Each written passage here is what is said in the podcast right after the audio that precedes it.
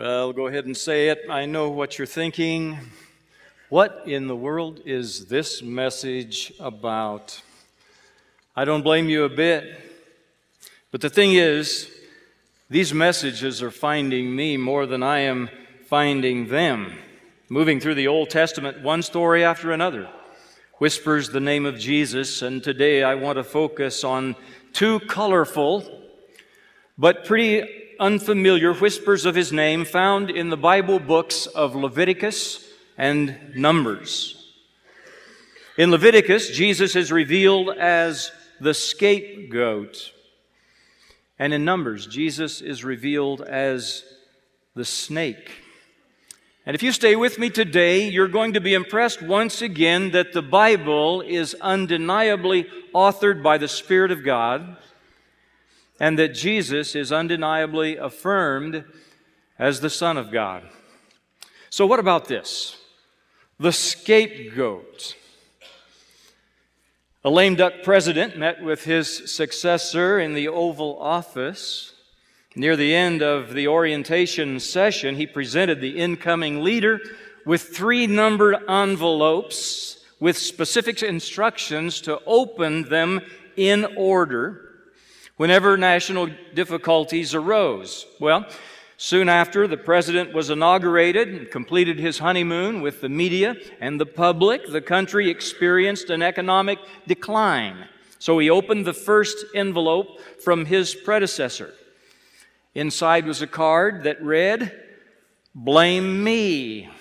So that's what he did, criticizing the former administration.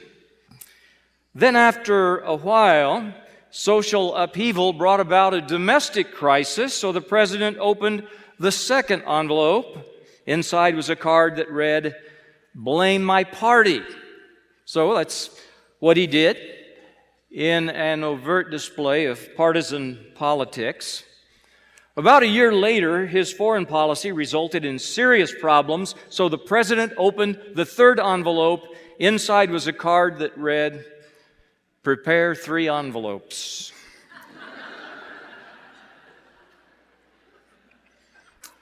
it has been said that he who smiles in a crisis has thought of someone else to blame. Some enterprising businessman came up with an idea for a company called Rent a Scapegoat. They advertised that they would go anywhere and they would accept the blame for anything bad that happened. Sounds like a service that Enron or Lehman Brothers or maybe the State Department might be interested in. Webster's New Collegiate Dictionary defines a scapegoat as a person or thing bearing blame for others. So we regard a scapegoat as someone or something that we can blame for our misfortune, something or someone that can keep us from having to accept personal responsibility.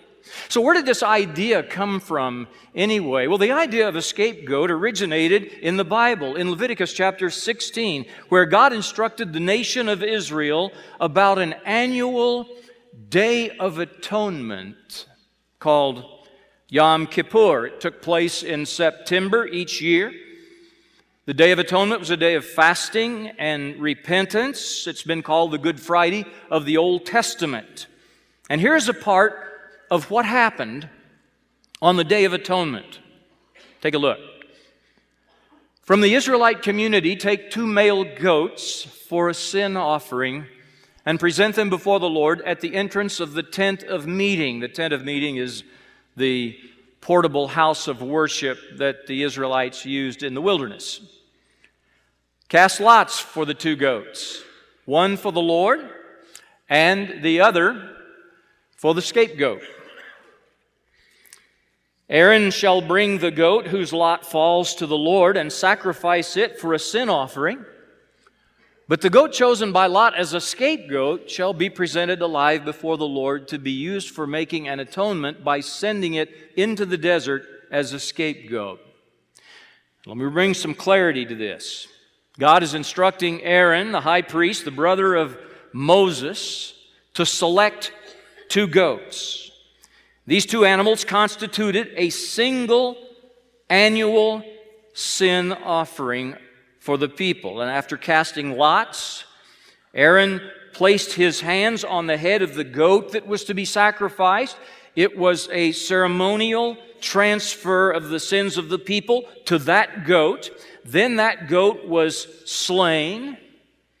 And the high priest took the blood from the slain goat and he sprinkled it on the mercy seat of the Ark of the Covenant in the Holy of Holies in the tabernacle. Now, the tabernacle had three parts to it. The Holy of Holies was where the presence of God was confined behind a thick curtain. The Ark of the Covenant was in there. The high priest went in there one time a year, and it was to sprinkle the blood of this goat on the Ark of the Covenant.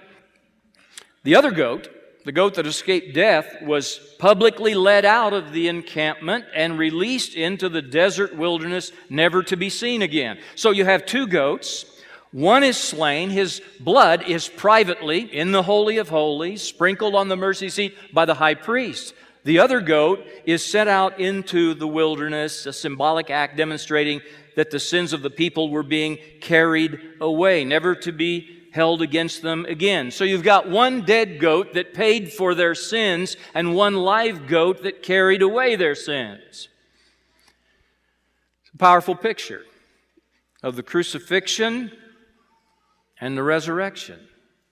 It's a clear and distinct whisper of the name of Jesus who paid for our sins by his death, but lives evermore as our advocate with the Father. Psalm 103, verse 12 says, As far as the east is from the west, so far has He removed our transgressions from us. Okay, so the annual repetition of animal sacrifice is now history.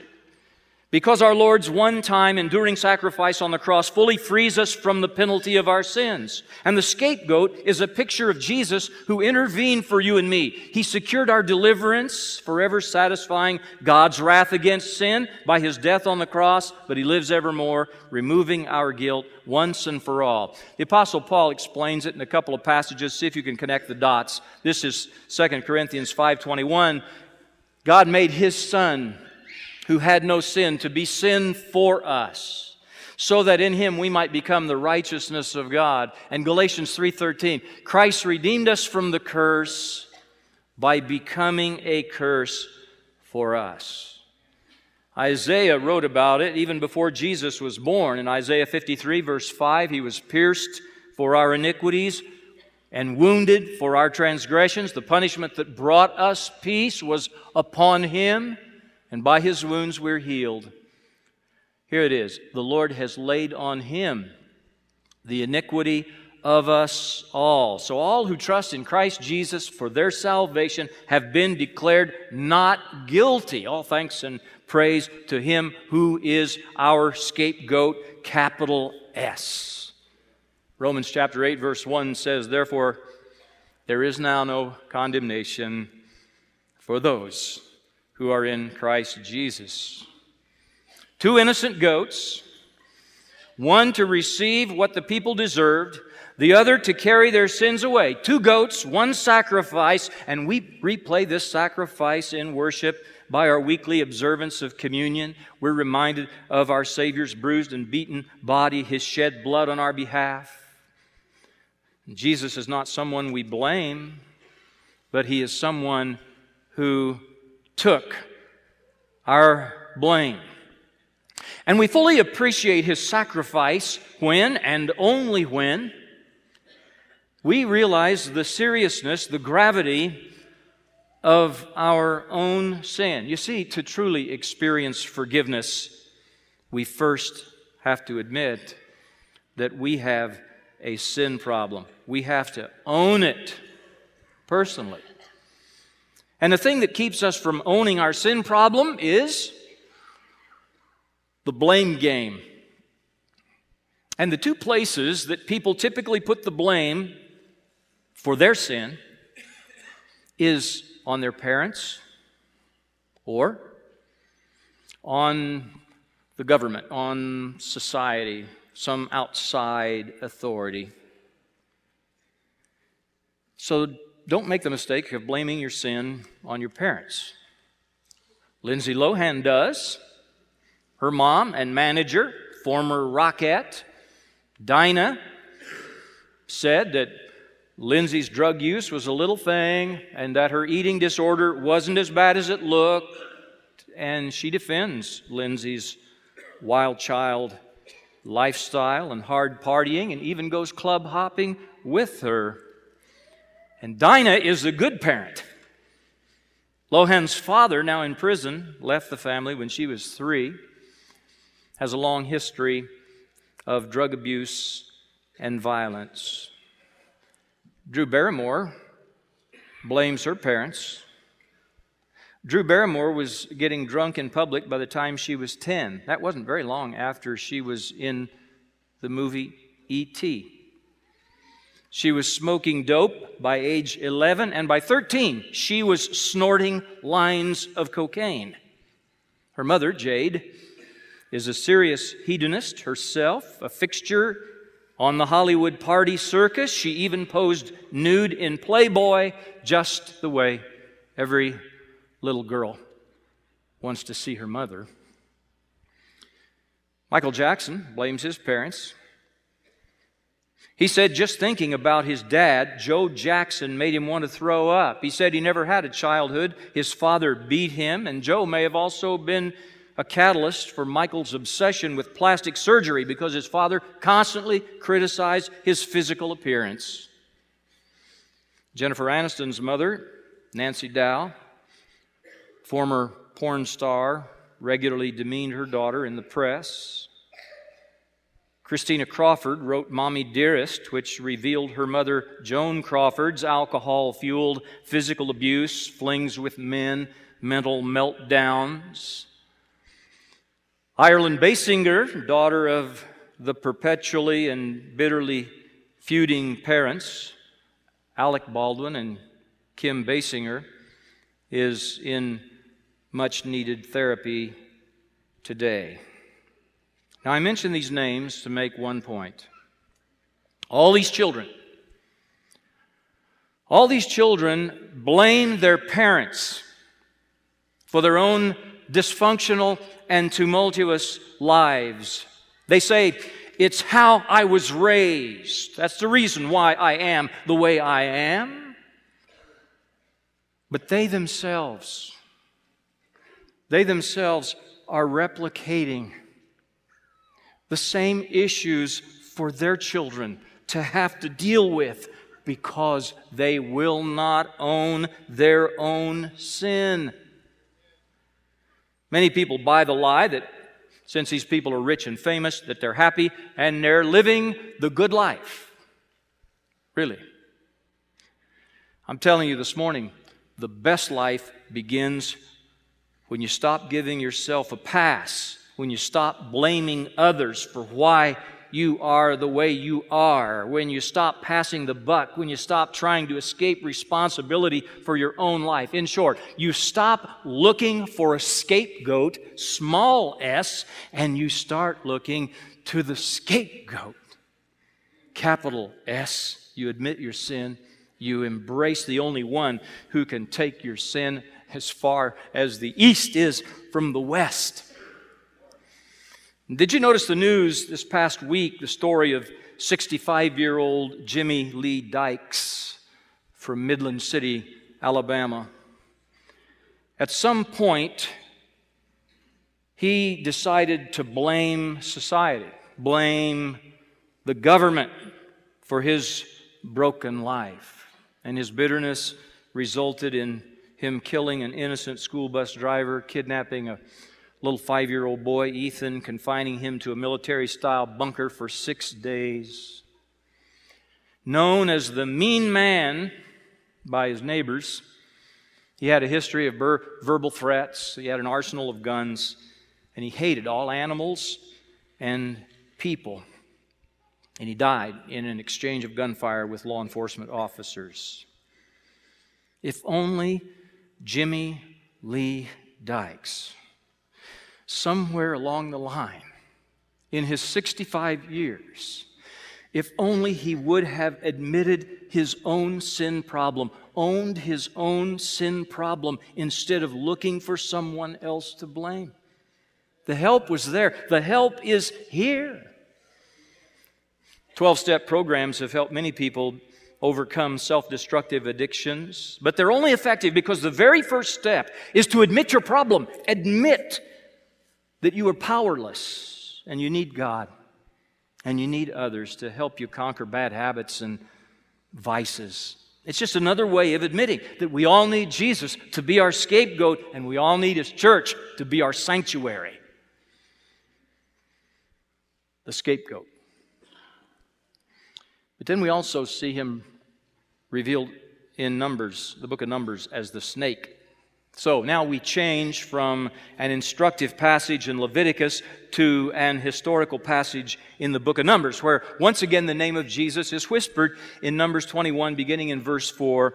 Then they, that is the Israelites, set out from Mount Hor by way of the Red Sea to go around the land of Edom, and the people became impatient because of the journey the people spoke against Moses. Why have you brought us up out of Egypt to die in the wilderness? For there's no food and no water, and we loathe this miserable food. The Lord sent fiery serpents among the people, and they bit the people, so that many people of Israel died. So the people came to Moses and said, We have sinned because we have spoken against the Lord and you intercede with the Lord that he may remove the serpents from us. And Moses interceded for the people. Then the Lord said to Moses, Make a fiery serpent and set it on a standard, and it shall come about that everyone who is bitten, when he looks at it, he will live. And Moses made a bronze serpent and set it on the standard, and it came about that if a serpent bit any man, when he looked to the bronze serpent, he lived. Charles Spurgeon once said that the cross of Christ could be found on every page in the Old Testament. And what he meant there is that the stories of the Old Testament were designed by God to reveal Jesus and the cross hundreds of years before he was even born. Hebrews chapter 1, verse 1 In the past, God spoke to our forefathers through the prophets at many times. We're finding that out, aren't we? And in various ways. We're finding that out too. But in these last days, He has spoken to us by His Son. One of the ways God has spoken in the Old Testament is through types or foreshadowings or what we're calling whispers. Well, no place in Scripture will you find a more graphic whisper of the cross of Christ than right here in Numbers 21. With the lifting up of the bronze serpent by Moses. Jesus confirmed it out of his own mouth that this was foreshadowing his cross. This is what he said in John chapter 3 verse 14. These are the words of Jesus. Just as Moses lifted up the snake in the desert, so the Son of Man must be lifted up, that everyone who believes in him may have eternal life. I'm not sure anyone would have imagined that the bronze snake on a stick represented Jesus if, if he had not revealed it here in his own words. Wonderful counselor, mighty God, everlasting Father, Prince of Peace, light of the world, the way, the truth, the life? Absolutely. A reptile? A serpent? Yes. Our Lord on the cross is both horrible and wonderful.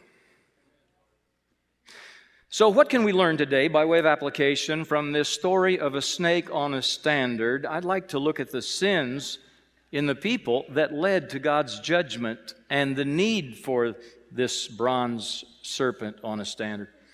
The first is the sin of impatience. In verse 4, chapter 21, it says, The people grew impatient along the way. We all know what impatience is it's impatience, it's not patience. It's the opposite of patience. Part of the fruit of the Spirit in Galatians 5 is patience, love, joy, peace, patience. So it's pretty important.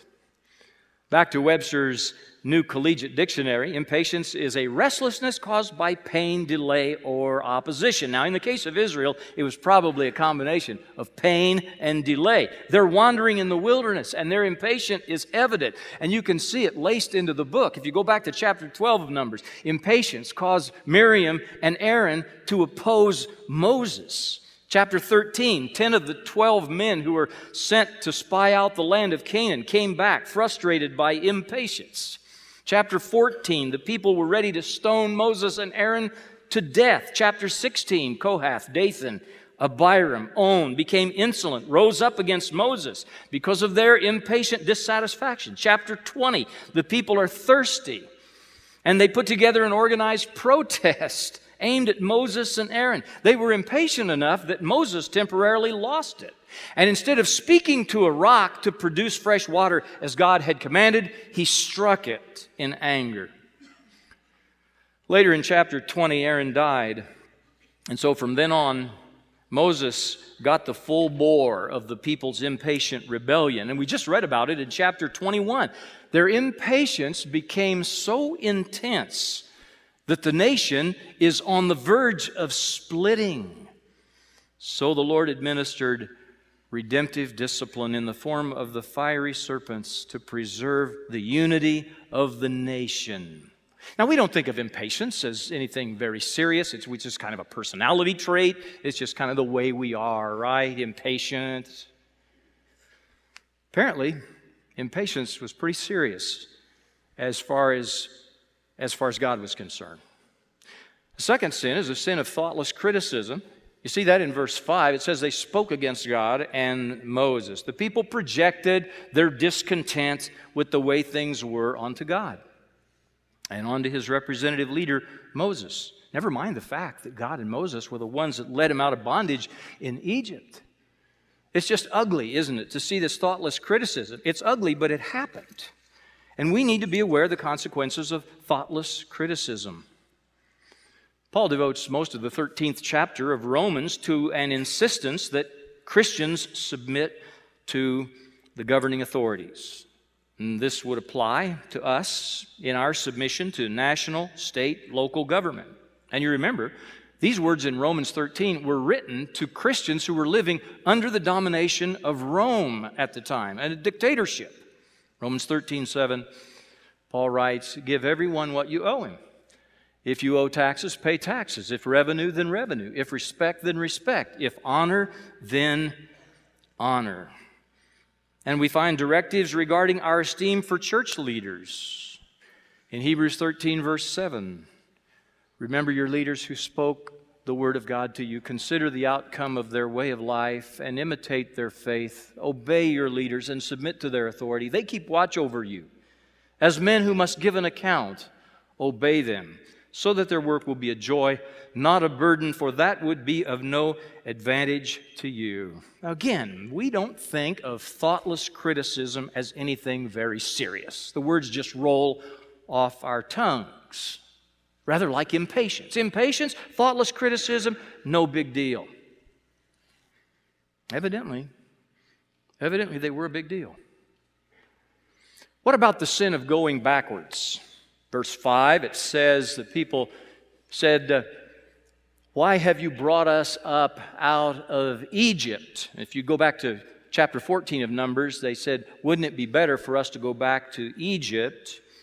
We should choose a leader and go back to Egypt. Hey, you don't need a leader to go backwards. Going backwards is easy. Going backwards is the path of least resistance, it is not demanding. Going backwards is a form of unbelief in this case. And one of the hardest things for me as a pastor, as a shepherd, is to watch people go backwards spiritually. I have the opportunity to see people pro- progress, and that is absolutely wonderful. To see the changes that God is making in people's lives as they take Him seriously. But it's hard to watch people go backwards spiritually.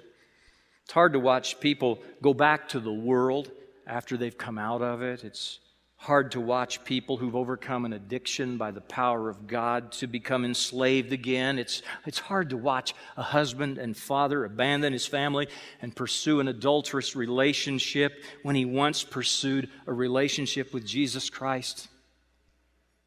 It's hard to watch teenagers go away to college, disconnect from their Christian family and friends, or renounce their Christian faith. It's hard to watch elementary kids reach middle school or high school and develop a rebellious attitude toward their parents or perceived authority figures. And it's hard to watch people who were once all in at church go backwards spiritually. It's hard to watch people who were, involved in serving who've lost their zeal. So, where are you on your journey? Are you still progressing to the promised land? Or have you gone backwards? Fourthly, you see here the sin of ingratitude. That's also in verse 5, Numbers 21. The people said, There is no bread, there is no water, and we detest this miserable food. Now, if you've got Logic 101, you've got a problem with this. They just said, There's no bread, there is no water. And we detest this miserable food. Well, let the record show that there was water and there was food, there was manna, God was miraculously providing. But discontentment and griping and complaining and fault finding had made their way into the community. And these are all expressions of ingratitude. The people were temporarily blind to the goodness of God, and as a result, they developed this arrogant attitude of entitlement. And we need to take note and avoid this sin, which is probably the source of all the others. Because you see, ingratitude leads to impatience, and ingratitude leads to thoughtless criticism, and ingratitude leads us to go backwards spiritually. Well, I must close.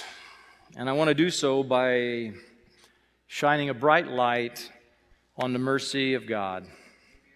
There's only one way to access His grace, only one way to access His forgiveness, only one way to access His healing.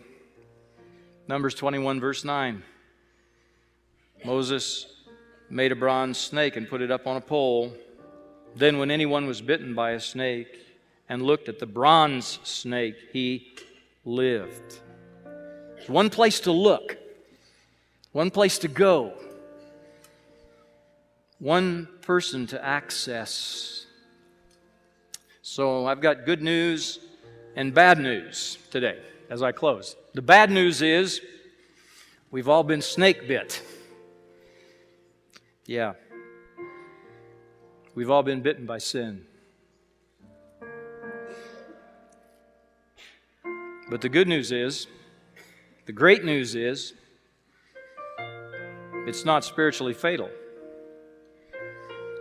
Satan is forever cast down and condemned. The prince of this world is stripped of his power and his claim on us forever, all because of the finished work of Jesus Christ on the cross of Calvary.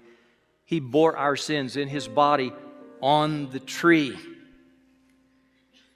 So I want to ask you this morning do you know him as Savior and Lord? I want to challenge you look to him.